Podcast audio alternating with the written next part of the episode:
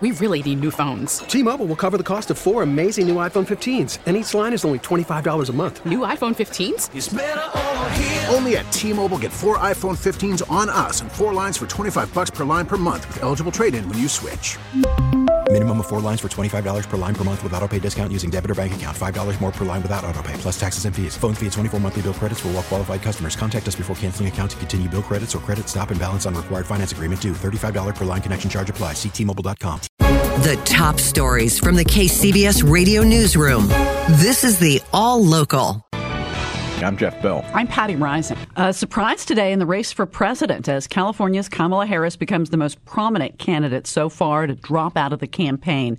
KCBS political reporter Doug Sovern says Harris decided to end her run for the Democratic nomination after it was torpedoed by squabbling staff. Officially, Kamala Harris told her supporters in a video she has decided to stop running for president because she just can't attract enough donations to continue. I'm not a billionaire. I can't fund my own campaign. And as the campaign has gone on, it has become harder and harder to raise the money we need to compete. But that lack of money is a symptom of a larger problem for the Harris campaign staff infighting about a lack of direction and muddled management that spilled out into public view says Gil Duran, a former senior advisor to Harris. This is the most toxic situation I've ever seen. To see 50 sources go on the record with the New York Times and Politico and detail all the dirty laundry and all the infighting and all the disagreements was a massive act of betrayal that is really what killed Kamala Harris's campaign. Duran is now editorial page editor for the Sacramento Bee and says by getting out now, Harris preserves her ability to run for president again someday. Ending the campaign was the right move.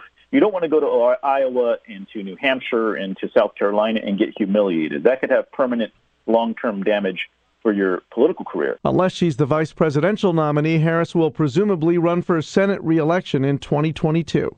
Doug Sovern, KCBS. A uh, shakeup at Google as co founders Larry Page and Sergey Brin are stepping down from their roles within the parent company Alphabet.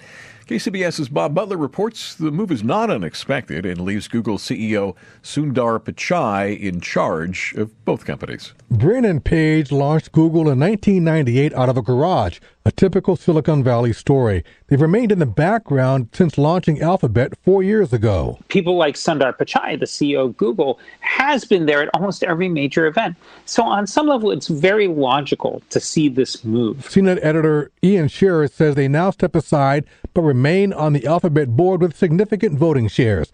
They are leaving Pichai in charge at a time when Google and other tech firms have been rocked by allegations of sexual harassment. I am curious to see how he'll handle this differently, but also eh, I think it'll be interesting to see if the two co-founders still on the board change their tune and become more public and talk about these issues as time goes on. In San Francisco, Bob Butler, KCBS. Plastics are not just contaminating the soil and the sea, they're also polluting the air we breathe. As KCBS's Matt Bigler reports, that's the assertion from an environmental group which is threatening to sue the Environmental Protection Agency over plastics production. Plastic is not in our environment, it has become our environment. Besides the soil and the sea, environmental activists say plastics are also polluting the air because many of the factories that make those products emit cancer causing toxins. Plastics production is responsible for hundreds, if not thousands, and millions of tons per year of toxic air pollutants. So we're, we're breathing in plastic pollution. Lauren Packard is staff attorney for the Center for Biological Diversity, which delivered a petition to EPA officials in San Francisco asking that the agency tighten air pollution standards for plastics producers.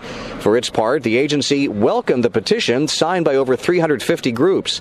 Spokesperson Margot Perez Sullivan. We're looking forward to learning more about these uh, plastic manufacturing issues being raised, and we're also going to ensure that the that all this information is presented to the agency's national leadership. The petition comes with the threat of a lawsuit if nothing is done to curb plastics pollution in the next three years. At EPA headquarters in San Francisco, Matt Bigler, KCBS. Subscribe to the All Local wherever you get your podcasts and stream us on your smart speaker 24 7 by saying Play KCBS Radio.